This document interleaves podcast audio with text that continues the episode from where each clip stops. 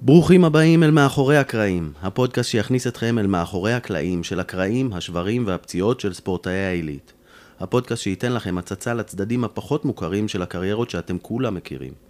הרגעים הכואבים, המלחיצים והמרגשים שלפעמים עיצבו אותם ועשו אותם למי שהם. אנחנו יותם פרי ונמרוד מלר, שנינו פיזיותרפיסטים שבאים מעולם הכדורגל בליגת העל ונבחרת ישראל, וכיום עובדים יחד בפיזיו פרו, הקליניקה הגדולה והמתקדמת בארץ לטיפול ושיקום ספורטאים מכל הסוגים והרמות. ננסה לחשוף בפניכם עולם שלם שמתרחש ברובו הרחק מעיני המצלמות ולתת לכם הצצה לעולם המרתק הזה שנקרא רפואת ספורט. אז בואו הצטרפו אלינו למסע המרגש הזה, ובואו נכיר את האורח הבא שלנו. ועדיין עכשיו אפשר לעשות משהו. בן חיים! איזה גול!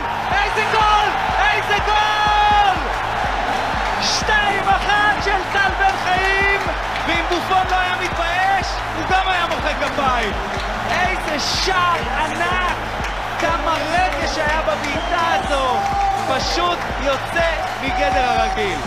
בופון לא מרבה לספוג, אבל זה אחד השערים הכי יפים שהוא... 1, 2, 3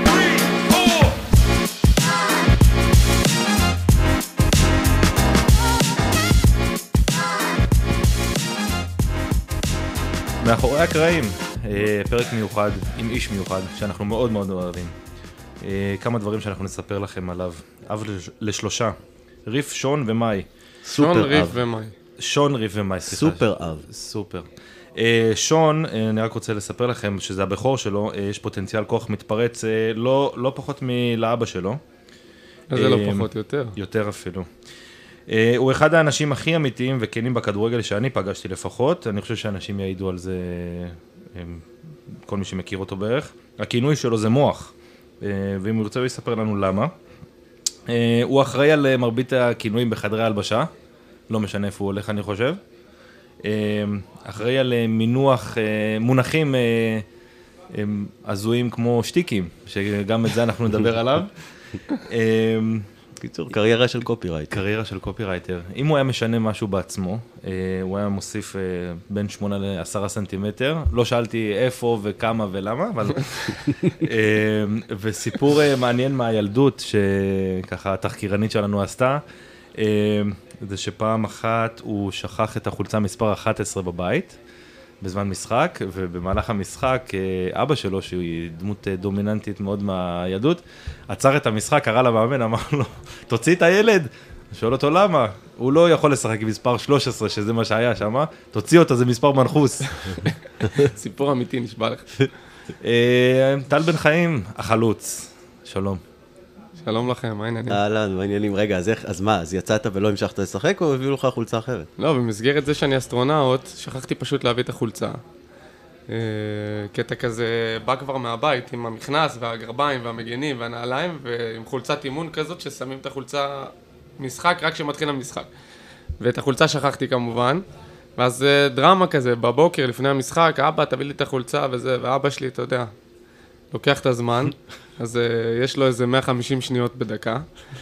אז הוא לקח את הזמן, ואז כבר התחיל המשחק, שהוא הגיע עם החולצה, ואני כבר התחלתי את המשחק עם uh, מספר 13. הגיע בדרמה, תוציא את הילד מהר, שיחליף חולצה, אסור לשחק עם מספר 13.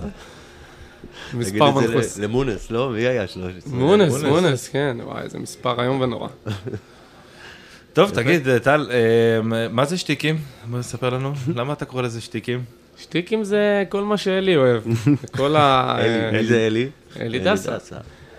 כל מה שאני בזמנו חשבתי שהוא מאוד אה, מאוד מאוד מיותר, ושטיקים, אני לא יודע איך להסביר אפילו את המילה הזאת.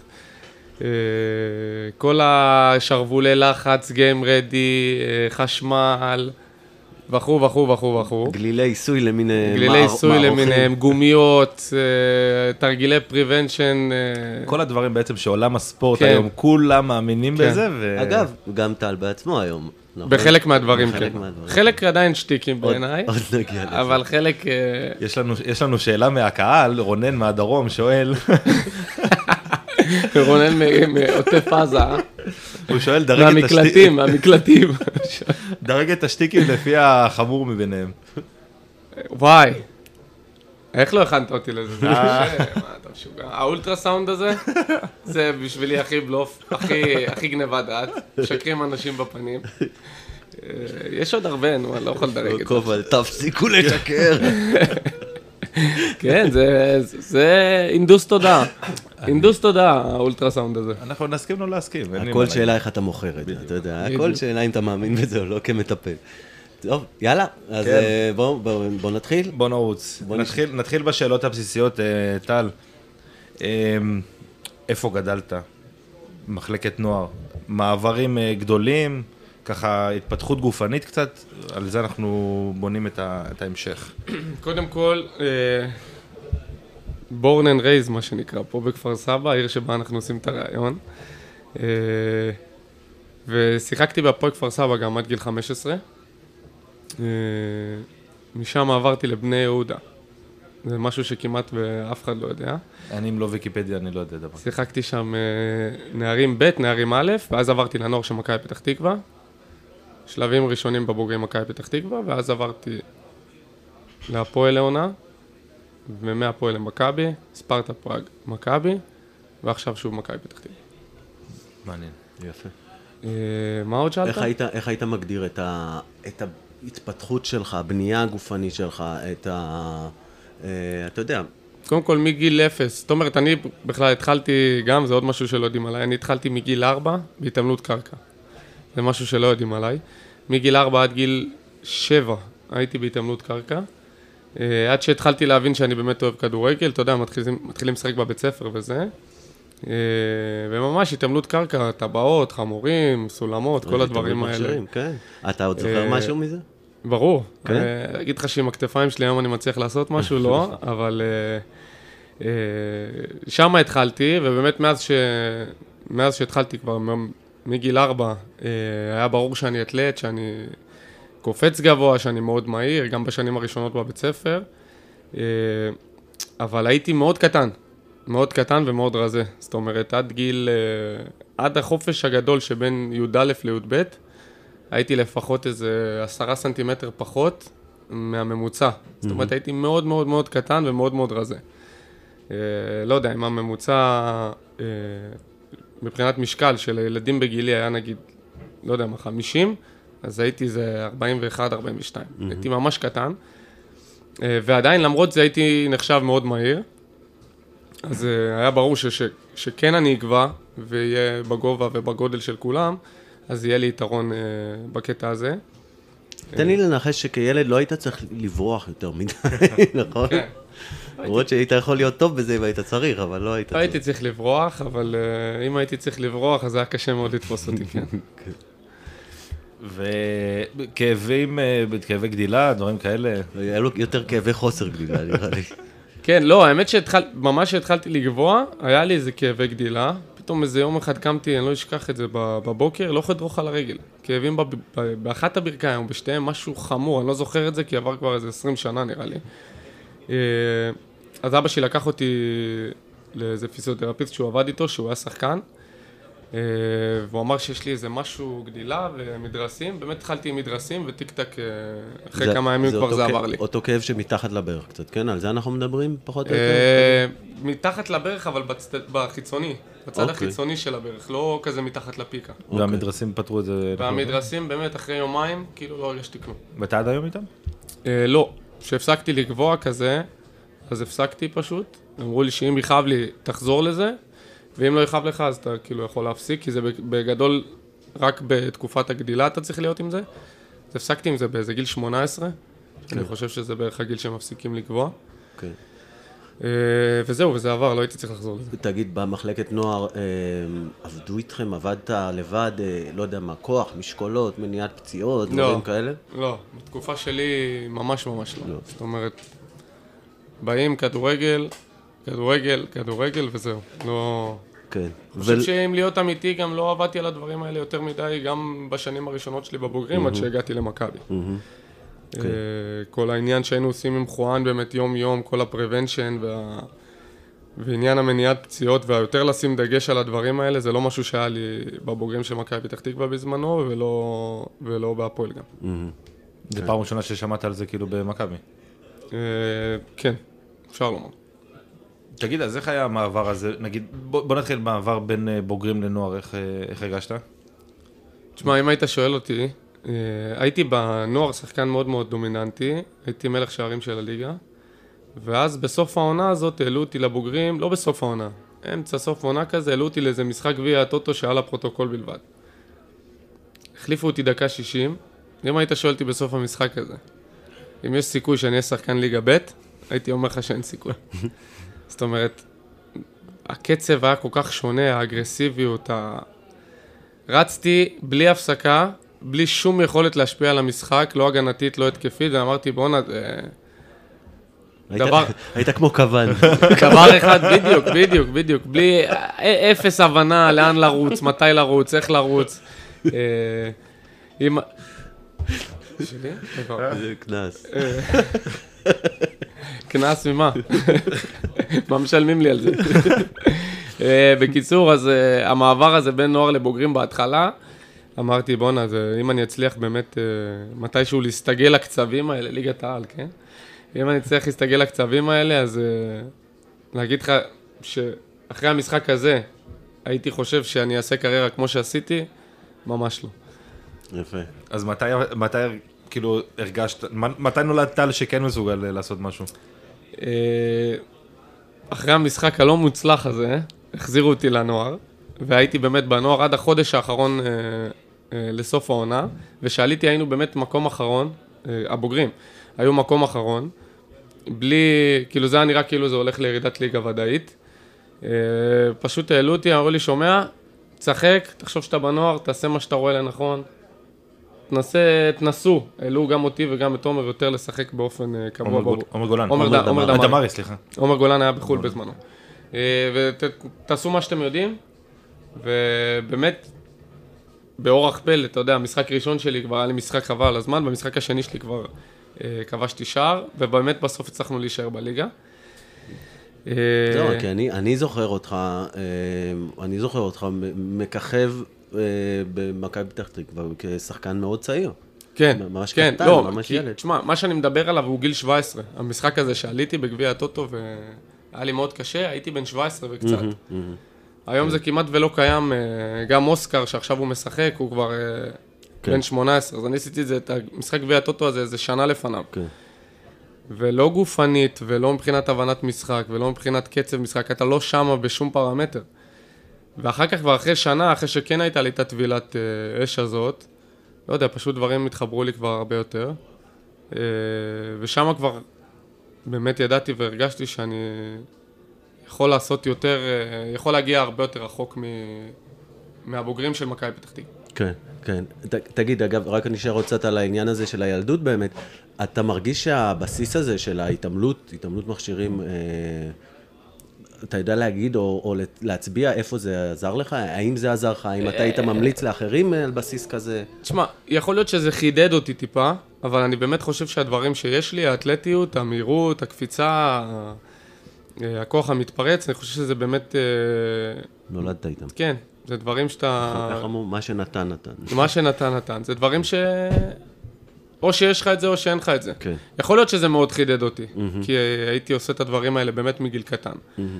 אה, אז אם ככה יש איזה אבא של איזה ילד אתלט שקופץ לו בסלון ומטפס לו על דברים, אז אה, התאמנות קרקע יכול להיות יופי של, אה, כן. יופי של אה, פתיח, מה שנקרא. כן, אני, אני באופן אישי, אני, שוב, אני משוחד קצת, כי אני באתי גם מתחום כזה, אבל, אה, אבל אני חושב שזה בסיס מאוד טוב, כי הוא עובד על המון המון מרכיבים, אם זה אה, כוח מתפרץ, אם זה אה, אה, אתלטיות, אבל, אני- ו, ואני חושב שמה שהוא נותן זה איזשהו כוח, הוא עובד טוב מאוד על, על ה... אם אני צריך ככה מושג קצת, זה מקצועי, אבל זה סוג של הקו- קור דינמי. זאת אומרת, זה היכולת לש... להיות חזק גם בזמן תנועה. זאת אומרת, אנחנו תמיד אומרים קור, כאילו מדמיינים את הפלנקים, הדברים הסטטיים האלה, שאנשים יכולים להיות נורא חזקים ולהישאר חמש דקות, אבל תן להם לרוץ, הם מאבדים את כל הכוח הזה, אז שם, מה שההתעמלות באמת עושה טוב זה את הקטע הזה. ואולי, אולי, ואולי נגיע לזה גם אחר כך, ואני לא פה בא לפתוח פה, אני לא יודע אם אתה תכעס על מה שאני הולך להגיד, אבל כספרינטיונר, כבן אדם, כשחקן מתפרץ שרץ מאוד מהר, בוא נאמר בצורה עדינה שאתה לא בדיוק אה, נפצעת הרבה פעמים את הסוג פציעות שאופייניות לשחקנים האלה. חד משמעית. אפשר? בסדר, חד עבר. בשלום? אה, לא- איך- חלק. לא מאמין, לא מאמין באמונות איך טפלות. הלכתי בין הטיפות? זה, לא את זה מאמין נורא, בבת אל- זה. אל תגיד עשית את זה, קצר, קצר, תמציתי, קלטת ב- בזה, בדיוק. זה בחירת מילים. כן. אוקיי. אה, יאללה, אפשר להתקדם כן. מהגיל אפשר- הנעורי. אני דווקא גם מעניין אותי קצת המעבר בין אה, הפועל למכבי, שאז, אוקיי, אני לא יודע כמה זה היום ההבדל באמת הגופני, אבל, אבל במכבי היה משהו חדש מאוד, אה, שהביאו הצוות הזר, אתה היית שם בזמנו במעבר הזה, ו, ושחקן חדש שמגיע לתוך דבר כזה, שמגיע מקבוצה, הפועל בזמנו לא הייתה אה, שיא היכולת הגופנית, בוא נקרא לזה, או המ- המדעית, אה, איך היה המעבר הזה, כאילו, ל- למערכת הזאת? מעניין, גם מה שמעת, מה שמעת לפני שבאת? היו דיש, כי פתאום דיבורים ושמועות? סטנדרטים ו- וזה, שמע, אני יכול להגיד ו-GPS. לך שחוץ מערן, שהכרנו טוב טוב מהאולימפית, ואפשר להגיד שהיינו חברים עוד מלפני, אה, וקצת גל אלברמן ויואב, שהייתי איתם בנבחרת, אה, עוד כשהייתי במכבי פתח תקווה, לא הכרתי כמעט אף אחד בסגל של מכבי. אבל uh, ידעתי שזה כאילו מועדון שבתקופה, שנמצא בתקופה חדשנית, בוא, בוא נאמר, עם uh, מאמן כושר זר שכבר מדברים עליו וזה, ובאתי אחרי שבועיים של טרום עונה בהפועל. זאת אומרת, באתי יחסית uh, בכושר סבבה. יכול להגיד לך שהאימונים שם היו משהו שלא ציפיתי, ולא ידעתי איך להתאושש מזה בימים הראשונים. ווואו, הייתי חוזר הביתה ונרדם ב-9.40, שעות שכאילו ילד בן 23 לא מכיר. הייתי גם בן 23. אה, ובגלל שגם המעבר ממכבי פתח תקווה להפועל תל אביב היה לי כאילו כל כך קל, כאילו זה היה בגדול אותו דבר. כאילו אותו, אותו רמת אימונים, אותו סוג תנאים, אותו זה, רק שזה מועדון אה, קטן בלי קהל וזה מועדון גדול עם קהל. והמעבר מהפועל, אה, מהפועל למכבי הרגיש לי כאילו עכשיו אה, מעבר מליגה ב' לליגת העל. אה, מבחינת אה, הקצב של האימונים, מבחינת הסדר, הארגון, המקצוענות, הרמה של האימונים. אה, וזה משהו שלקח לי זמן להסתגל אליו, אבל ברגע שאתה מסתגל לזה, אז אתה מבין שזה, שזה מצוין. זאת אומרת, היינו הולכים לאימונים אחר כך בנבחרת, ופתאום זה היה כזה מחזיר אותי לאימונים... Uh, עזוב שבנבחרת גם באיזשהו מקום זה מובן וזה בצדק, כי אתה בא לנבחרת לתקופה מאוד קצרה, האימונים הם יותר טקטיים, יותר הכנה למשחק, לא משקיעים, לא שמים דגש על, אה, על הפיזי ועל, אה, ועל בנייה של כל שחקן כמו שעושים בקבוצה. אבל... אה, הרגשת גם, הייתה לך איזה מין כמו עליונות פיזית על, על השחקנים שהגיעו מקבוצות אחרות? לכם, שחקני מכבי? בנבחרת. יכול להיות, יכול להיות, אני לא יודע בדיוק להגיד לך, אני תמיד הרגשתי שיש לי איזושהי, איזושהי סוג של, אה, איזשהו סוג של עליונות בגלל הנתונים הפיזיים שלי, תמיד הרגשתי את זה, זה, להיות הגון זה גם משהו שהרגשתי שלא שיחקתי במכבי תל אביב. אבל אה, כן במכבי תל אביב, בגלל כל מה שאמרתי על האימונים והמקצוענות, וגם בגלל שהיה לנו תמיד מאמנים ממש טובים שבאמת שיפרו אותי כשחקן כדורגל, אז כן, הרגשתי שאנחנו, ששחקני מכבי באותה תקופה שהגענו לנבחרת, הייתה לנו איזשהי סוג של, אה, כאילו, איזשהו פ- סוג כאילו של פתאום יתרון. הייתה ירידה בקצב האימונים קצת וזה, אולי. תגיד, איך הגוף שלך הגיב לשינוי הזה? אני מדבר, פר... נגיד, אני לא יודע אם אפשר להפריד את, הח... את הקצב אימונים, אבל לכל החלק הזה של ה prevention, איך הוא הגיב לזה? נתפסת במקומות שלא הכרת? אה, נתחיל מזה. כן, כן, כמו, כמו שאמרתי, זה היה חלק מזה, זאת אומרת, מהיום הראשון שהגעתי למכבי, זה היה כאילו prevention לפני אימון. אבל אה, וכן, ופתאום אתה נתפס, אה, אתה יודע, בצלעות ובבטן התחתונה ובגב התחתון ובגלוטאוס ובדבר, כאילו שרירים שלא לא הייתי מרגיש, זאת אומרת, אתה משחק כדורגל והאימונים הם רק כדורגל, כדורגל, אז איפה אתה נתפס? קצת ארבע ראשי, קצת תאומים, קצת אחורי, קצת מפסעות. פתאום הצוואר. תגיד, אבל אה, אה, ואחרי שכבר עברת את שלב ההסתגלות הזה, אה, הייתה לך תחושה גם שזה השפיע לך על המשחק? זאת אומרת, הרגשת פתאום יותר חזק, יותר... זה, או שזה לא הרגשת שזה. זולג לתוך המגרש? חלק מעניין השטיקים, תמיד הרגיש לי שזה יפה ויש מקצוענות ו... ו... ו... ו... ו... ו... אבל זה לא באמת עוזר לי. אבל זה הטעות בזמנו, זאת אומרת, בגיל 23, אה, שהייתה לי, לי אישית, אני מדבר רק באופן אישי, הייתה לי באמת היכולת לבוא לאימון, להתלבש, קצת טיפולים, קצת חדר הלבשה, קצת זה, ולצאת לאימון, לרדת, לעשות אימון טוב, כי לא היה ברירה אחרת אז בזמנו, אתה יודע, לעשות אימון טוב, לדחוף, לרוץ, לעבוד, לרדת מהאימון, לא למתוח, לא לעשות קרח, לא לעשות, כאילו להתקלח, ו... איך אומרים, הברכה שלך הייתה גם הקללה שלך. בדיוק, ב- ב- בדיוק. ובאמת עד הפציעה שלי בגיל 28-9, אה, כי הייתה אחת בשמונה ואחת בתשע, אני בטוח שעוד נגיע לזה. פשוט, הכל היה נראה לי נחמד וטוב, אבל uh, אני יכול עם זה ואני יכול בלי זה. ובגלל זה גם קראתי לכל הדברים האלה שטיקים, כי באמת חשבתי שזה יפה וזה נחמד, אבל זה לא פרקטי. כאילו זה, יכול להיות שזה עוזר לאנשים מסוימים, בשבילי זה לא...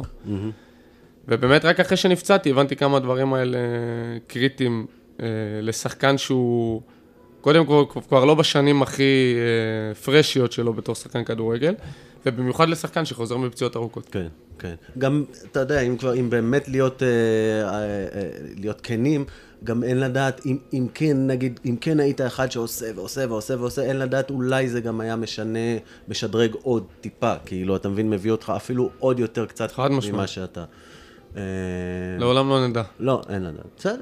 זה... זה- יותם פה? אני מקשיב לך. באדיקות.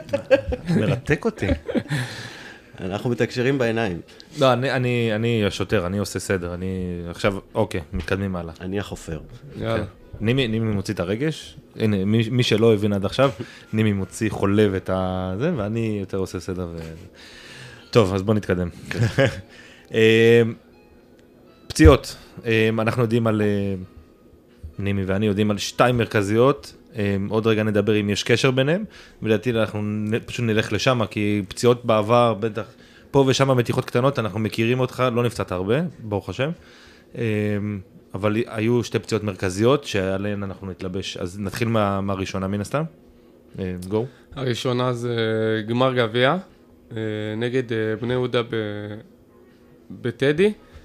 באמת, דקה, בה- בהיותך שחקן מכבי תל אביב. בהיותי שחקן מכבי תל אביב, באמת דקה שנייה מתפרצת, אה, אני בועט את הכדור, אה, אה, ואם לא עוצרים אותי, אני הולך עד השער, דקה ראשונה או שנייה. קנדיל, אם אני לא כן, טועה. כן, כן. אה, פאול של ברך לחלק, לחלק התחתון החיצוני של הארבע ראשי, קצת מעל הברך. קצת מעל הברך, שבאמת, אם להיות אמיתי, חשבתי שיש לי רגל עץ. כאילו, היו לי כל כך הרבה כאלה בקריירה, שאמרתי איתו, תשמע, בגלל זה לא יוצאים, זה הרגיש הרבה יותר גרוע, אבל אמרתי, טוב, בשביל זה לא יוצאים בגמר גביע. לא, לא יוצאים. זאת אומרת, אני אשחק עד המחצית, כן. ונראה מה יהיה. ו... לא, זה, בוא, בוא נשים את הדברים על השולחן, זה רגל עץ. זה רגל עץ, אבל יש, רגל עץ יש רמות. יש אני עוד רמות. מעט- אני עוד מעט אפרט קצת על כן. העניין הרגל עץ. מה זה וסיכונים, כי זה חשוב וכולי, לנו אבל, להמשך. אה, אבל בוא נמשיך את התרחיש. אה, ובאמת המשכתי לשחק עד המחצית, עד המחצית עוד שיחקתי. ירדתי למחצית, התיישבתי בחדר הלבשה, אני מסתכל על, על הברך שלי בכלל, לא על, על האזור של הפגיעה, כי האזור של הפגיעה לא עניין אותי. אמרתי, יש לי רגל עץ, קיבלתי מכה בשריר. רגל עץ, אה, מי שלא יודע, זה רגל אה, ישרה שאי אפשר לקפל אותה בגלל הפגיעה בשריר. כן, המונחים תכף- הרפואיים, אתם תכף כבר תיכנסו אסביר. לזה. אה, אבל אני מתחיל לגעת ככה בברך ימין, אני מרגיש שהיא ממש ממש כאילו נפוחה. עכשיו, שוב, אני בן 28, עד, אותו, עד אותה פציעה, לא היה לי שום דבר שקשור לברכיים, מעולם, ואני בבוגרים מגיל 17. אז 11 שנה לשחק ברמות האלה ושלא יהיה לך כלום בברך, אז אתה מאוד בתולי בנושא הזה, ואתה גם לא יודע, אתה לא מבין, אתה לא מבין שיש בעיה. זאת אומרת, חס וחלילה, חס ושלום, אם היום יש לי משהו כזה, אז אני קודם כל עוצר הכל, מבין שכאילו זה יכול ממש להסתבך ולהסתעף למיליון ואחד דברים אחרים, ועוצר. וכמו שכבר אמרתי, גמר גביע, אני שחקן מאוד דומיננטי בקבוצה. אה, לקום ולהגיד אני יוצא חילוף, זה לא דבר שקל לעשות, גם אם אתה מרגיש על הפנים. ובאמת יצאתי, באמת התיישבתי ב, במחצית, דיברנו וזה, באים לקום לעלות למחצית השנייה, אני בגדול צריך קביים. זה טדי, נכון? זה בטדי. צריך לעלות שם בדיוק, מדרגות. עזוב למדרגות, צריך להגיע למדרגות. ואני צולע ממש, עכשיו מסתכל על נימי, נימי הולך איתי, מסתכל על נימי, אני אומר לו, ונימי במסגרת... אה, יש לך סרטן, שלב 4, יש לך חודש למות, נימי אומר לך, אתה יכול לשחק, הכל בסדר, הכל בסדר. אה, חס וחלילה, חס ושלום. גמר גביע. אה, בדיוק, אז נימי אומר, כן, לך ותעשה ותגמיש ואל תיתן למקום להירדם, ואתה מכיר אותו. אז- היה פה חיקוי. היה פה כרגע, פעם ראשונה שאני שומע חיקוי אני הייתי שלי. בטוח שזה נימי מדבר עכשיו. אה, וזהו, אז, ו- והוא אומר משהו, אני לא קל לי לקחת את ההחלטה הזאת לצאת חילוף, אז, אז כן, אני עולה, אבל אם להיות אמיתיים, מאז שהתחילה המחצית השנייה, הייתי על המגרש, אבל לא, לא הייתי באמת יכול לשחק. רוח רפאים. לא יכלתי לשחק, לא, לא, לא עשיתי שום פעולה אה, שהצליחה להשפיע על המשחק לטוב או לרע, אה, אבל עדיין היה לי קשה לעשות את ה... גם אני זוכר שדיברתי עם שרן, שרן, שרן שיחק מגן שמאלי ואני כנף שמאל. אז באיזשהו שלב אמרתי לשרן, אמרתי לו, כאילו, זה לא שאני עכשיו, אני לא יכול לקבל ממך את הכדור. אז הוא אמר לי, בסדר, תה, תהיה פה, שיהיה, ש... תמשוך שחקן. תמשוך שחקן, שישמרו עליך, שאתה מקבל את הכדור, אתה יודע, טיפ-טיפה יותר שחקנים מחפים וזה, אולי זה ישאיר לנו שטחים פנויים במקומות אחרים, ובגלל זה באמת אה, נשארתי על המגרש. אה, עד ש... עד... ו... ו... ויש הערכה, ורבע, מחצית ראשונה של הערכה, אני משחק מחצית שנייה של הערכה, ובאמת איזה חמש דקות לפנדלים. קיבלתי כדור עם הגב, לא זוכר מי דחף אותי קדימה, לא יכלתי פשוט לעצור את עצמי, נפלתי ולא הצלחתי לקום, ושם החליפו אותי. ובאמת קמתי יום אחר כך בבוקר, היה לי רגל, ב... היה לי בערך, בערך ב... בגודל של כדור ארבע, אם אתה זוכר. כן. רגע, עצור. אני רוצה, אני רוצה רגע להסביר כמה דברים אה, על, אה, א', מה זה רגל עץ. בגדול רגל עץ מד- מדבר אה, על, על אה, מצב שבו אתה מקבל מכה ישירה לשריר, אוקיי? בדרך כלל זה לשריר הירך. המכה הישירה הזאת, מה שהיא עושה, היא בעצם, תדמיין עכשיו אה, אה, אה, איזה סטייק או איזה פילה שאתה דופק עליו, אז הבשר, הבשר נדפק בין העצם לבין הברך או המשהו החיצוני שדופק את זה. ואז בדרך כלל מה שמוצאים כשעושים נגיד MRI או אולטרסאונד, מוצאים אזור בתוך השריר שהוא הוא קרוע, פגוע, מדמם, הוא במרכז השריר. ומפה אפשר אגב אולי קצת להבין גם את ההבדל, יש פה סיבים קרועים, אבל נגיד רגל עץ זה אזור קרוע שהוא מוקף בסיבים בריאים. אה, ולכן הרבה פעמים אפשר להתאמן על זה, והרבה פעמים זה אפילו משתפר, כי, כי, כי ה, הוא עטוף באזור, ב- באזור בריא, א', וב', מנגנון הפגיעה הוא מנ- מנגנון של מכה. להבדיל אה, מצב שאתה עושה מתיחה, זאת אומרת, עשית איזושהי תנועה והשריר בתהליך של מתיחה הוא נפגע, אז בדרך כלל זה יותר בפריפריה, ולכן יותר קשה ואי אפשר, ואם אתה תנסה להתאמן אתה תחמיר את המצב. הדבר הזה גורם בדרך כלל לשריר ממש לי כולו להתקשח, בגלל זה מכאן בא השם רגל עץ, למרות שזה מצחיק, אפשר לקבל רגל עץ בגב. באמת, משפט אתה- שקובי מויה להגיד. אבל זה, הוא לא טעה, הוא לא טעה, כי אם אתה תקבל ברך לגב, השריר יתכווץ בדיוק באותה צורה, כן, אבל זה, כל ל- הקטע של הרגל עץ זה שאי אפשר לקפל אותה. נכון, אבל מה, אתה עדיין... לא יכול לקפל את הגב? אבל, אבל הוא צדק, זאת אומרת שהגב שלך נתקע, כן, אתה לא יכול לקפל, הגב שלך ננעל בדיוק כמו בזה, רק שזה לא הרגל שלך. אמ, זה, זה, זה, ומכאן גם בא העניין הזה שהרבה פעמים כששחקן במהלך משחק חוטף רגל עץ, אנחנו בדרך כלל היינו אומרים, אומרים לשח... לא- לנסות להמשיך, כי הרבה פעמים זה אפילו קצת משתחרר, הקיבוץ הראשוני משתחרר, ואז הוא, רק אחרי המשחק הוא משלם על זה. אמ, זהו, זה ה... אבל חשוב, כן. מה הסיכונים, אם לא מטפלים בזה, ואני לא אוקיי, מדבר על זה. אז עכשיו אחר. אנחנו נגיע באמת לסיכונים. אה, רגע, עוד דבר אחד קטן קטן. אה, יש אזור מסוים בירך שכשמקבלים בו רגל עץ, הוא יכול להיות טיפה יותר בעייתי, וזה כשיורדים קרוב לברך. שם כבר יש פחות סיבי שריר, יש יותר סיבי גיד, סיבי רקמת חיבור. מעל הפיקה. והמקומות האלה, כשחוטפים שם מכה, א', זה יכול ישירות, השטף דם שם יכול להיכנס ישר לתוך הברך. מה שקרה לי. ולגרום לנפיחות, מה שקרה לך. ב', האזור הזה כשהוא מחלים, הרבה פעמים הוא מסתייד. מה זה מסתייד? זה אומר שבתהליך ההחלמה שוקעים שם, זה, שוקעים שם, אה, שוקע שם סידן, וזה ממש הופך להיות כמו חתיכת עצם. כמו כדור של עצם שנמצא בתוך האזור מעל הפיקה. זה קורה הרבה פעמים. בקיצור, זה אזור שהוא הרבה הרבה יותר בעייתי כשהוא חוטף מכה. אוקיי. יפה. אז, אז אה, בעצם הוחלפת וראית שהכל נפוח וכמו בלון. החלפתי, ובאמת כבר הברך שלי הייתה ענקית, אבל כלום לעומת איך שהיא הייתה בבוקר שאחרי. זאת אומרת, בבוקר שאחרי, היא הייתה כבר באמת, באמת עכשיו, בגודל של כדור ארבע. ו... גמר גביע, זה המשחק האחרון של העונה. ואני אומר, בסדר, הברך שלי נפוחה, אבל יש לי רגל עץ. כאילו, לא קרה לי כלום. זה לא שעכשיו אה, חס וחלילה עשיתי איזה תנועה לא נכונה בברך, ו... אבל עדיין, בגלל שהברך הייתה כל כך גדולה, אז uh, עשינו MRI. באמת ה-MRI שלל כל נזק uh, שהוא, באמת בתוך לב- הברך. לברך עצמה. והנוזלים שהיו בפנים היו למעשה כתוצאה מה, מהקרע של, ה, אה, של השריר, מהפגיעה בשריר. אז אה, הייתי אמור ללכת לנבחרת, הלכתי לרופא של הנבחרת, הוא ראה אותי, אמר לי, תשמע, אדוני, לנבחרת אתה כבר לא תהיה בקיץ הקרוב. אה, וזהו, ומפה התחילה שרשרת אה, אירועים אה, שפגעה בי מאוד. אה, ועדת חקירה ממלכתית. לא? בשנים, ש... סתם, בש... בש... בשנים שלאחר מכן, כן. כי אם, אם שסיימתי את המשחק והברך הייתה נפוחה, אמרתי, טוב, יש לי רק רגל עץ, זה שטויות, אז אחרי שבאמת עשיתי MRI ובאמת שללנו כל נזק בברך, ו... והבנו שהדם הוא נטו מה... מהקרע בשריר, אז פה, פה בכלל כאילו ירד האוויר, ואמרתי, הכל טוב, וזה רק רגל עץ, והאדם מתנקז, ויהיה בסדר, ויהיה זה, ופשוט יצאתי לפגרה. ו... אתה יודע, רגל עץ, היה, היה לי כבר כמה פעמים בחיים, צריך לעבור יומיים, שלושה, ארבעה, חמישה, צריך להשתפר, לא רק שזה לא משתפר, זה רק הולך ונהיה יותר גרוע. אה,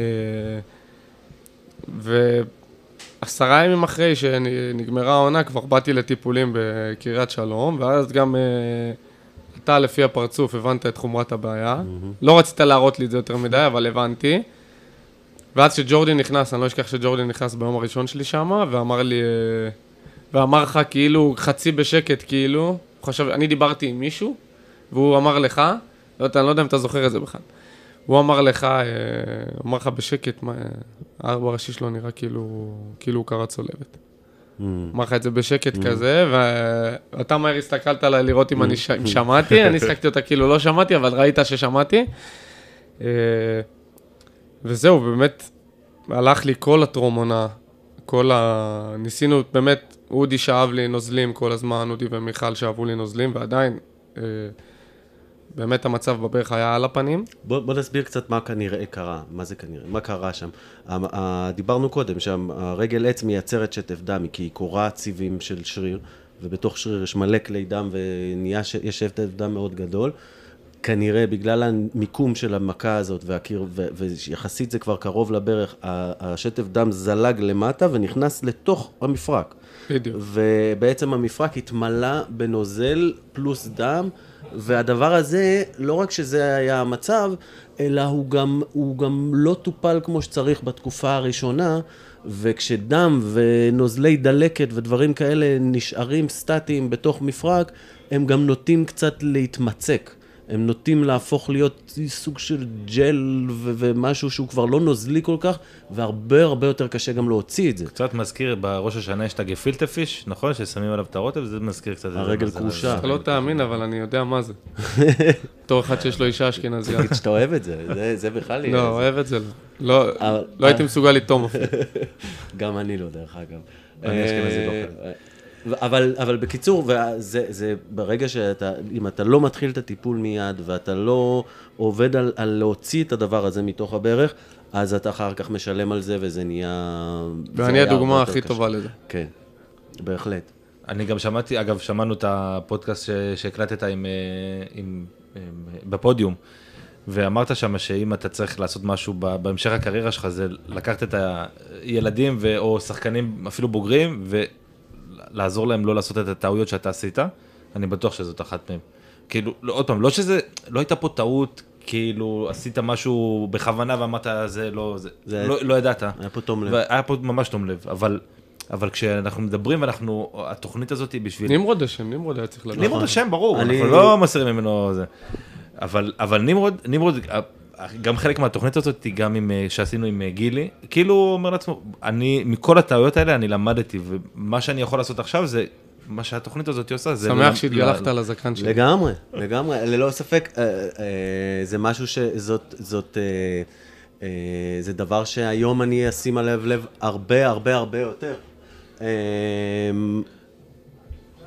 אוקיי, אז בוא, בוא נתקדם ל... באמת ל- ל- לפציעה הבאה. אה, שאולי, אולי הגיע בעקבות הפציעה הזאת, אולי לא לא. אולי, רגע, רגע, אבל- רגע, בוא, בטוח. בוא, בוא, כן, אבל בוא נמשיך, שנייה, הטיפולים, בעצם כשחזרת לטרום עונה והתחלנו לטפל בדבר הזה, אוקיי? אז, אה, אז איך התקדם, אתה, אני כבר לא, תעזור לי להיזכר, איך היה, האם הצלחת לחזור ל... לא, לא. לא, אבל לא, היינו. במחנה, עשינו במחנה אימון. טיפולים, עשינו טיפולי- טיפולים כמה שאפשר, לא התאמנתי עם הקבוצה. אה, יצאנו למחנה אימון, ובאמת כבר התחיל כל הסיפור עם ספרטה. כן, ואז אה, היה, היה כבר די ברור שאני לא הולך להישאר במכבי, ועשינו מה שאנחנו יכולים בשביל שאני, אתה יודע, אגיע כמה שיותר מוכן לבדיקות הרפואיות ולחתימה שם. כן, אה, אבל לא הגעתי מוכן לשם, כן. ובעצם חתמתי, אחרי ש... שוב, ב... החתימה שלי הייתה מותנית ב-MRI, שבאמת אה, יראה שאין לי באמת שום דבר בברך, לא צולבת ולא רצועות אחרות ולא סחוס ולא מיניסקוס, ויסביר את הנפיחות הזאת. ובאמת עשיתי MRI, הם גם ראו שאין לי שום דבר בברך, וחתמתי. אה, אני חושב שיש חד משמעית קשר בין הפציעה הזאתי לבין הצולבת שנה אחרי, שנה וקצת אחרי, כי אני לא אגיד לך שהייתי הכי מקצוען בעולם, אבל אני גם לא אגיד לך שהייתי כמו לפני, זאת אומרת, כל העונה סחבתי את הסיפור הזה עם הברך, כי כן. כל פעם בעומס היה מתנפח היה לך? מתנפח לי. אה, אבל אז מצד שני אתה אומר, שמע, כבר עבר הרגל, זה אמור להיות סבבה, למה הדברים לא חוזרים להיות מה שהם היו?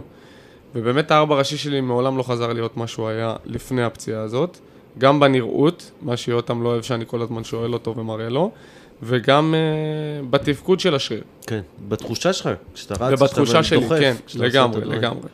אה, כי אני לא יודע אם אתה זוכר, תמיד, אתה זוכר בטוח, אה, הייתי עושה כל מיני תנועות כאלה בספרינטים במשחק, והיית אומר לי, ישבתי בספסל כאילו והייתי תופס את הראש, כי לא הייתי שחקן של לקרוע צולבת.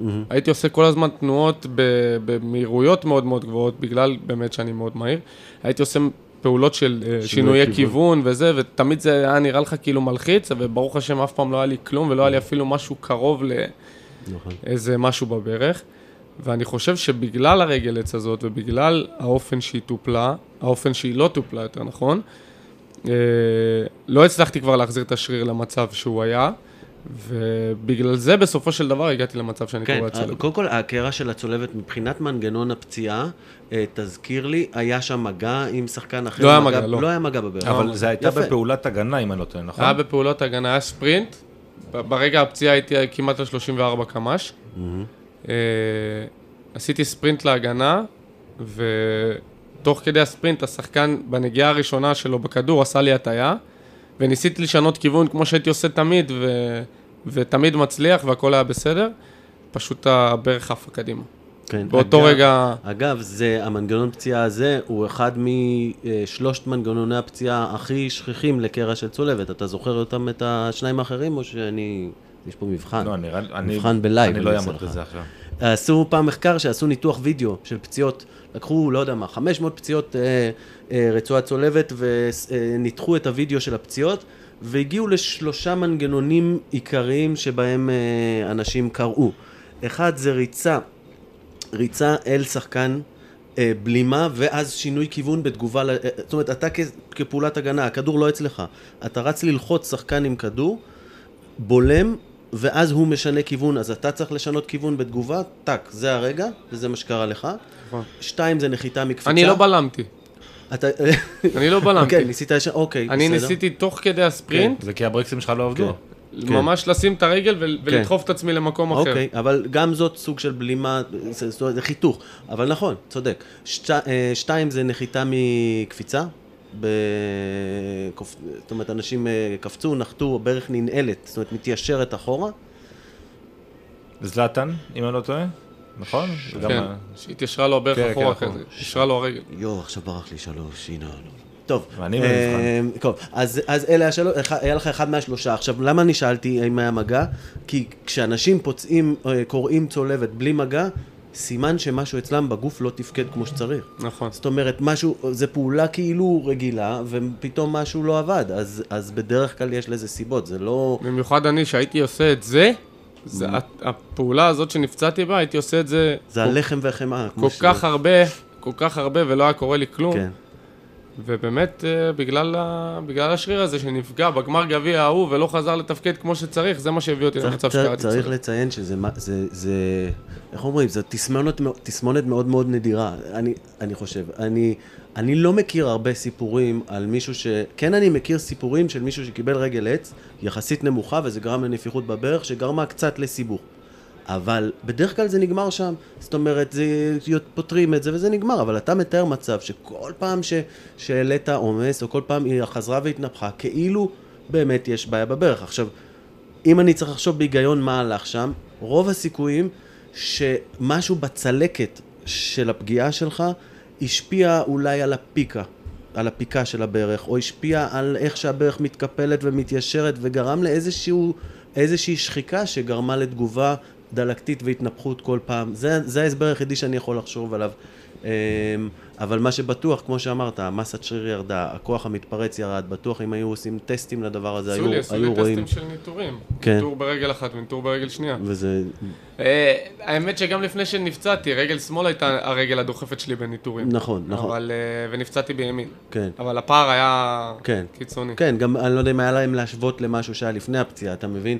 אבל אה, אין ספק שכשהשריר לא מתפקד כמו שצריך, אתה נכנס לרמת סיכון של כל מיני פציעות, אבל זה בהחלט אחת מהן. טוב, אה, ת, תנסה לתאר לנו קצת כזה בקצרה, לא עכשיו, אה, זה, את, אה, קצת את תהליך השיקום, כי אנחנו נדבר עוד בהרחבה בפרקים אחרים על, על כל הניתוח ושתלים ודברים כאלה, אבל אה, יותר את החוויה... רגע, את הח- אני רק רוצה מהר מהר לשאול משהו, על, על רגע הפציעה של הצולבת, אתה הבנת מיד?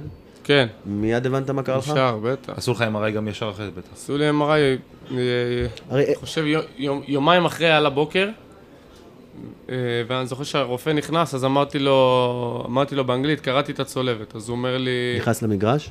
כן. אז הוא אומר לי, "אבל איך אתה יודע שקראת את הצולבת? אתה אף פעם לא קראת את הצולבת. בדיוק מה לפני." שרציתי לשאול אותך. אז אמרתי לו, לא יודע, אבל קראתי את הצולבת.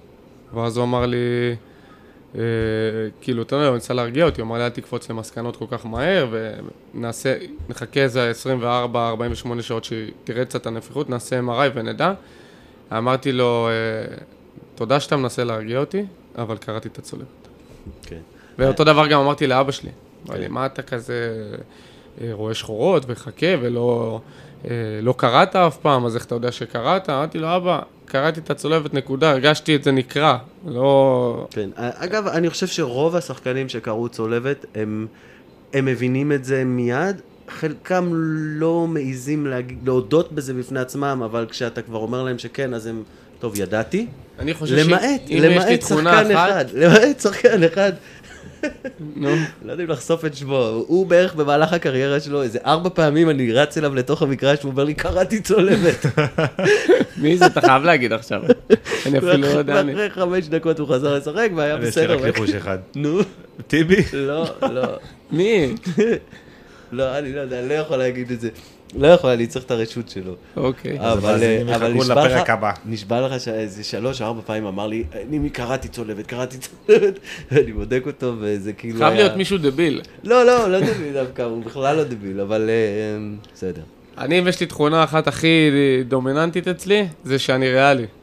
כן. סופר ריאלי. כן, אז אה, כשקראתי צולבת, ידעתי שקראתי צולבת. כן.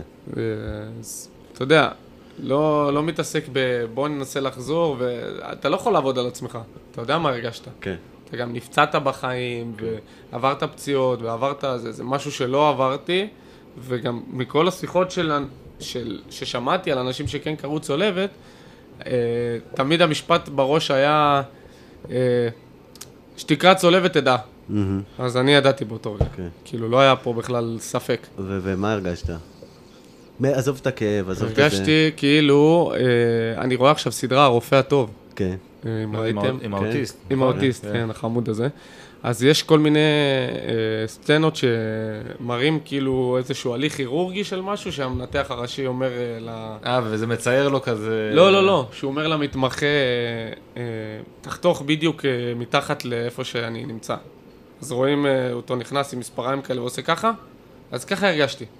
כאילו מישהו הכניס לי בהליך כירורגי את המספריים, וטאק, חתך לי את הצולבת. ככה הרגשתי את זה. כן. ואיזה כאב רגעי מזעזע, כן.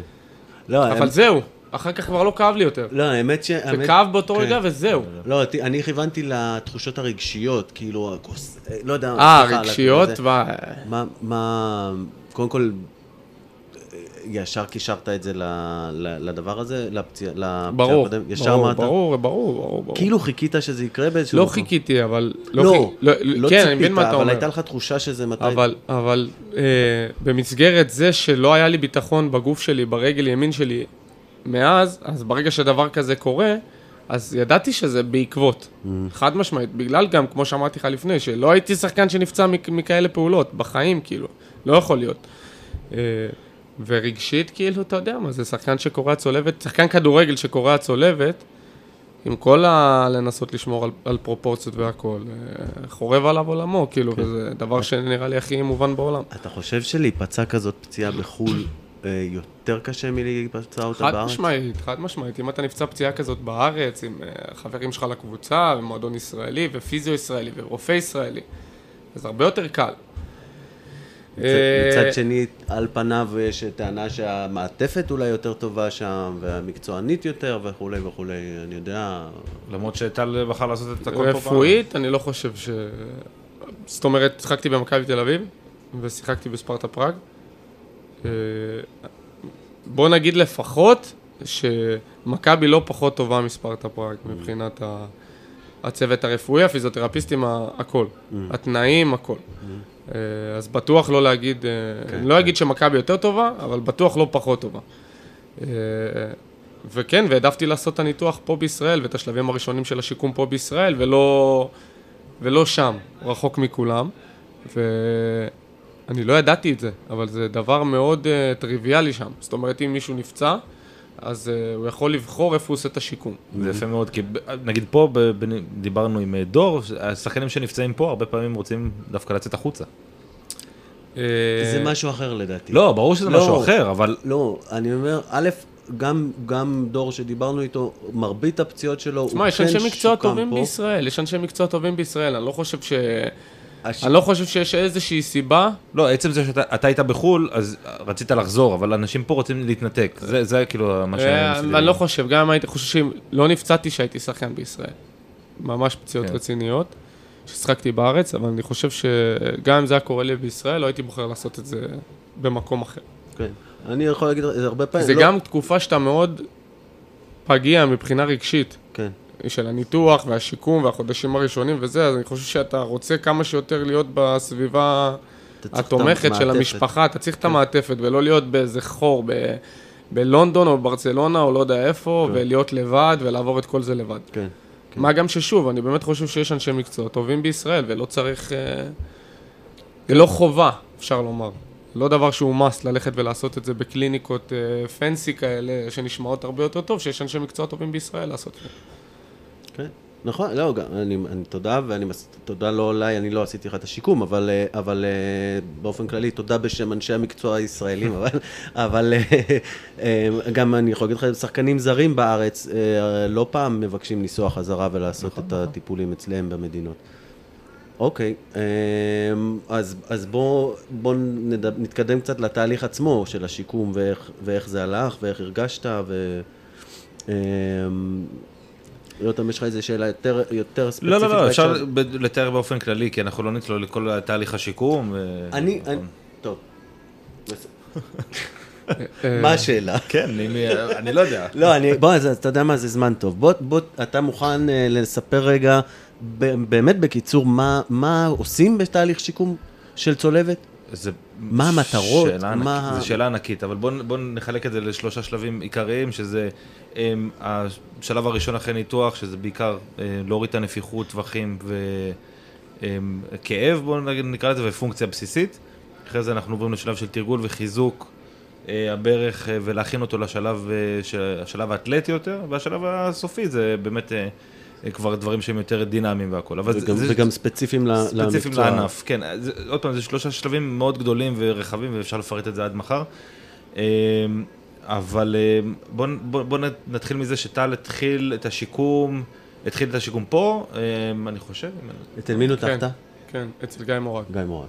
יפה. ו- ואת השיקום התחלת, עשית, את, אה, עשית כאן פה עם בקליניקה? יותם, כן. פה עם יותם, בפיזיות. את ההתחלה, ואז שלב ואז עברתי עבר לשם, ל- כן, ואז חזרתי. לשם. אמ, וגם המשכת עם, אה, עם, אה, אה, עם צביקה, נכון? כן, לא, עשיתי גם, גם פה בארץ וגם... אה, אה, אה, מי זה צביקה? בוא נפרגן. צביקה צודיק המלך, הוא לא ישמע את הפודקאסט הזה בכל מקרה. אוקיי. אבל אה, פיזיותרפיסט שלי הרבה שנים במכבי פתח תקווה עוד. עשיתי איתו אה, במקביל ליותם, עשינו פה אה, תרגילים, חיזוקים, זה, טיפולים גם פה וגם אצלו. ואז כשחזרתי לשם באמת, היה כבר כאילו, לא יודע אם אני קופץ קדימה מדי, אבל אחרי שנה כבר של הפציעה. זאת אומרת, נפצעתי באמת בעונה, ממש בחודש הראשון של העונה, ואז כל העונה באמת הייתי בשיקום, ואז בתחילת העונה שאחרי לא הצלחתי לחזור לקבוצה. לא הצלחתי לחזור לקבוצה, ולא הבנו מה הבעיה, הייתי אצל גיא. אמר לי, תשמע, אני רואה, עשיתי MRI, בקיץ. אמר לי, תשמע, אני רואה איזה ציסטה אה, על הצלקת שלך, של הצולבת מבפנים. אה, לא חייב לנתח את זה, לא, אני לא רוצה לקפוץ להליך כירורגי מהר מדי. אפשר לנסות לחזק ולנסות לשחק על זה. עכשיו, אני... אה, בריא אבל לא בריא. זאת אומרת, אני מתאמן עם הקבוצה, אבל כל הזמן הברך שלי נפוחה. יש לי כאבים חדים בצד הפנימי, לא יודע בדיוק למה. אה, ולא מצליח באמת להתאמן, באמת לשחק, באמת לבוא לקחת את הכדור, לעשות אחד על אחד, להזיז, לבעוט, לא מצליח. אה, ובאמת, לימים התברר שאת הניתוח שעשיתי בינואר הייתי צריך לעשות בקיץ. של ה... את האוטוסקופיה הזאת, להוציא את ה- הניתוח להוציא את השני. ניתוח הציסטה. נוסף למי שלא... צריך לעשות עוד ניתוח קטן, לפעמים יש באמת איזושהי צלקת על, ה, על המוצא של, ה, של הרצועה, שלפעמים אה, נובע מכל מיני סיבוכים, לפעמים התעלה של הניתוח קדמית מדי, יש המון סיבות. אבל לפעמים גדל שם באמת איזה ציסטה קטנה וצריך להוציא אותה, ופשוט בחרת לעשות את זה ב- בשלב אחר. כן, אז באמת, אבל באמת אחרי שעשיתי אותה בינואר, באמת הייתי צריך שלושה ארבעה שבועות של שיקום וכבר הייתי בריא. זאת אומרת, אם הייתי עושה את זה חצי שנה קודם, כן. אה, זאת אומרת, אתה לאורך כל השיקום הרגשת שמשהו לא לגמרי... זאת אומרת, אמנם זו פעם ראשונה שאתה עושה שיקום צולבת, אז אין לך למה להשוות. בדיוק, כל הזמן כאב, כל הזמן תחושת אי נוחות, כל הזמן אה, מסייבקס לסייבקס אין שינוי גדול, כי הציסטה הזאת באמת גרמה לי לזה שלא הצלחתי לנעול את הברך. לא הצלחתי לעשות שריר ב-100%. כשאתה לא מצליח לעשות שריר ב-100%, אתה לא באמת יכול לעבוד על הארבע ראשי ב-100%. אה, כן, חשוב לציין שאם אם יש משהו שמפריע, הרי שרירים בגדול נועדו להזיז מפרקים. ואם יש משהו שמפריע או למפרק לזוז, או מפריע לשריר להתכווץ בצורה כמו שצריך, העצה שלי ל... למי שישמע את הפודקאסט הזה, שחקנים שנפצעים או נפצעו או ייפצעו, מצד אחד כן, כשאתה הולך לשיקום של פציעה כזאת מורכבת, אז קח בחשבון שכל הזמן יכאב לך, לכל, לאורך כל הדרך, אה, וצריך להכיל את הכאבים האלה וללמוד לחיות איתם. מצד שני, אה, אם אתה מרגיש שמשהו מעבר לזה, שמשהו לא בסדר, אז אה, לא לנסות להיות גיבור ולהגיד, טוב, זה יעבור לי עם הזמן. יש דברים שאם אתה לא אה, נעצר עליהם, פותר אותם, ואז ממשיך קדימה, אז אתה כן. תיתקע איתם ל... זה, זה מאוד טריקי, כי באמת אנש, אתה עובר תהליך שאתה בחיים לא עברת אותו, אתה לא יכול להגיד, אוקיי, פעם שעברה הלך טוב.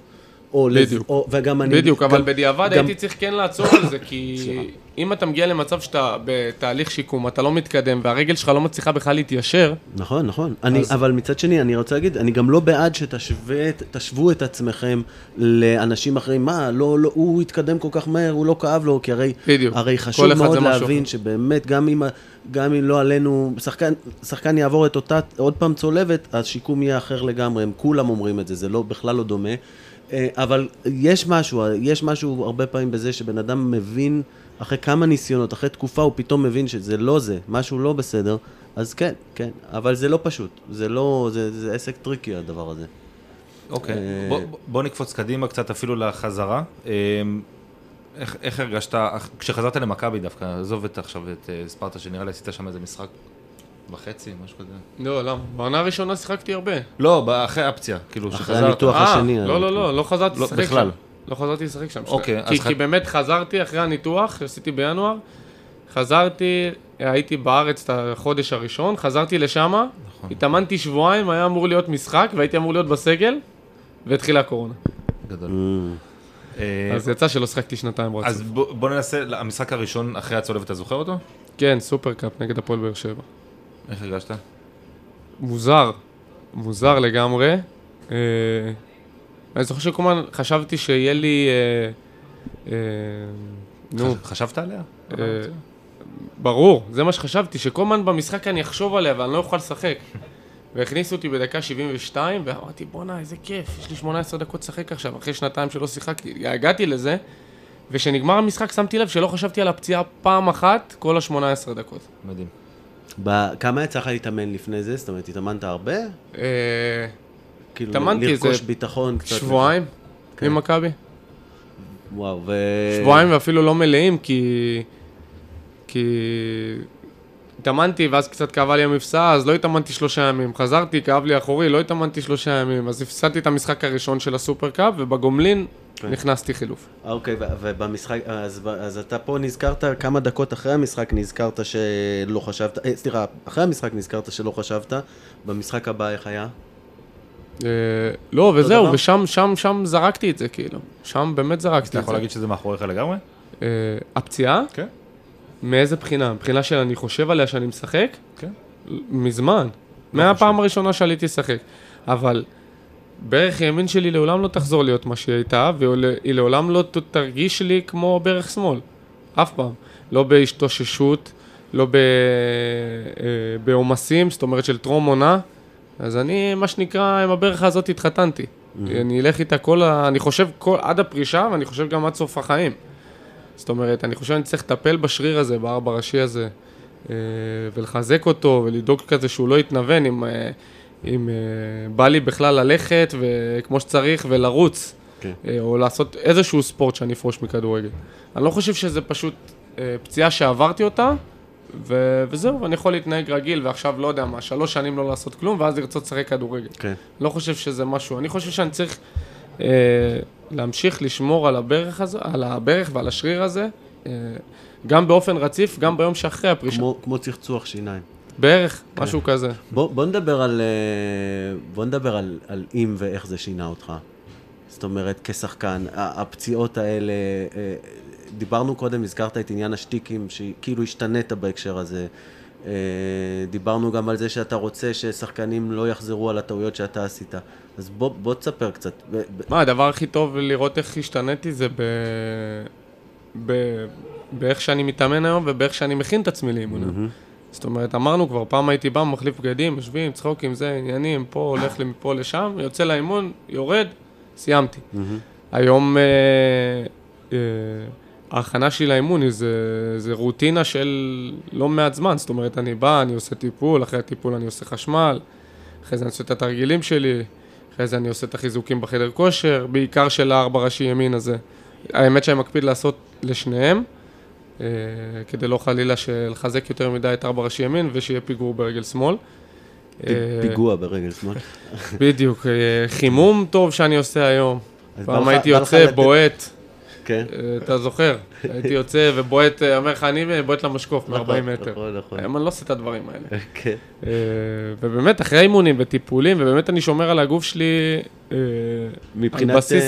מבחינת התרגילים שאתה עושה, בא לך לחלוק איזה אחד או שניים מהתרגילים, סתם בתור טיפ כזה לאנשים. לא, עוד פעם, אני חייב לציין שזה לא אומר, מה שעובד לך לא, בדיוק, לא בטוח יעבוד בדיוק, סתם המכשיר של הפושטי פושטי ערך, פושטי ארבע ראשי. מהמם, זה מכשיר שאני לא יכול לעלות לאימון בלעדיו. מהמם, אם אני לא עושה סט כזה טוב לפני האימון, אחרי החשמל, כן.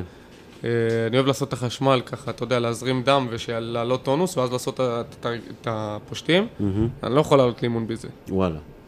אבל כן, כמו שכבר אמרת, זה משהו שהוא טוב לי, ויכול להיות שהוא לא טוב למישהו אחר שגם קרא צולבת. מהמם, כל אחד צריך באיזשהו שלב, גם אני חושב, חשוב לו להבין מה טוב לו, ומה עושה לא טוב, ול... ובתחושה שלו ולפציעה שלו, והוא צריך אה, לדבוק בזה. נכון. גם בשביל זה צריך אה, לפעמים קצת לטעות. גם, ברור, מה. זה הכל ניסוי וטעייה. אתה יודע כמה, כמה דברים ניסיתי בדרך שחלק פשוט לא עזרו לי, אז הפסקתי אותם, וחלק גם עשו לי נזק, וזרקו אותי קצת אחורה. כן. אבל אתה כל הזמן חייב לחקור ולבדוק מה יכול לגרום לך להרגיש יותר טוב. כן. והדבר הכי חשוב, זה לא להרגיש טוב ולשכוח מהכל. ולהגיד, אה, טוב, אני כבר בריא, ולהזניח הכל, כי הדרך קצרה מאוד לעוד פציעה. כן, כן. לא לא לנוח על זרי הדפנה. אמ, טוב, אנחנו כזה קצת לקראת סיום, אז אנחנו אמ, נעבור לשאלות שהן קצת יותר, אה, קצת יותר fun. יאללה. כי חיכינו לזה קצת, לא סתם באת לפה בשביל אה, רק אה, לדבר על הפציעות וזה. אז אני אני אשאל את. הראשונה. לך על זה. כי יש לי שתיים מפתיעות. יפה. אני, הייתה לי תחושה כזאת. תספר לנו קצת על אה, איזה עדות יש לך. אין לי עדות, מה, אתה לא יודע? כלום, אין לי עדות. כלום, כלום. אין עדות, אני בז לעדות. אני בז לעדות. אז לעדות. ואני לא, לא הדיונר. אה, אין לי, אין לי עדות, באמת שאין לי עדות. יכול, אם אתה קורא לזה עדה, להיכנס למגרש ברגל ימין, ובמסגרת האסטרונאוטיות שלי, אני גם את זה לפעמים שוכח. אתה מבין? אתה יודע שאני לא הייתי מגדיר אותך כאסטרונאוט בכלל, זו פעם שנייה שאתה אומר את זה אני לא אסטרונאוט. אתה הכי? לא אסטרונאוט, אולי בדברים מסוימים אתה כזה שוכח וזה, לא, לא, שתי, אני לא רוצה. אה, אבל אתה הכי רגליים על הקרקע שאני פגשתי, כאילו... לא, אה, אני, לא, אני יכול להיות מעופף, אני היום, היום כבר בן אדם יותר בוגר, עם ילדים, וזה, יש לך הרבה אחריות, בסדר, אבל נימי, נימי מעופף. פעם בתור ילד, אתה יודע איזה אסטרונאוט הייתי, וגם היום אני יכול לשכוח דברים כן, בסיסיים, מה? הגעת היום, בזמן, פעמיים. פעמיים. לא נדבר על זה. בוא- שאלה הבאה. בוא נמשיך. אה, שאלה מה הקהל? שאלה מעוטף עזה? לא, לא, לא, דווקא, יש, גם אחת מעוטף עזה. שקלת פעם לשנות את השם בגלל טל הבלם? אני רציתי גם לשאול את זה. מה- איך, לא. נשבע, אני רציתי לשאול על איך זה מרגיש להיות עם... הקלתי בצחוק, לא באמת שיניתי, אני יכול לשנות את השם. אני יכול, אני יכול לשנות את השם שאופיר בן חיים אופיר נתן בן לי. חיים היה נהדר. אה. כן. אמ, אוקיי, אמ, שאלה נוספת, אה, אלי, אלי מבנימינה, אליעזר מבנימינה שואל. הוא שואל. אליעזר, נו. הוא שואל, מה הקטע במחנה אימון אה, להיכנס לחדר של דור מיכה, להפוך לו את החדר ושכל הדברים יחכו לו במרפסת? שוט. מה הקטע? הוא, מיכה, אוהב מאוד להתגרות בי, אוקיי? ואז, כשאנחנו מגיעים לפייבק, למאני טיים, הוא אומר לי, מה יש לך, אני איתך. מי שלא מכיר את מיכה לא יודע. אה, פוליטיקה. וואו. כן, נחש משקפיים. אז ככה זה הדרך שלי, ואני לא באמת יכול לגעת בו, לא יכול להרביץ לו. אי אפשר לא להרביץ יכול לו. להרביץ לו לאיש אני, הזה. אני אוסיף את הנטייה שלך, את הנטייה שלך ל, ל, ל, לקפוץ על אנשים או, או לדגדג אותם בזמן שהם בטיפול על המיטה, בחדר הטיפולים. אה, נטייה ישנה. הרגלים ישנים. אני אחרי הפציעה כבר לא מדגדג אנשים. ועוד דבר, עוד דבר? בהקשר של... איזה פציעה. אה? אנחנו פה מדברים פציעות. ועוד דבר בהקשר, הזה של האובססיה עם אה, איכות התחתונים.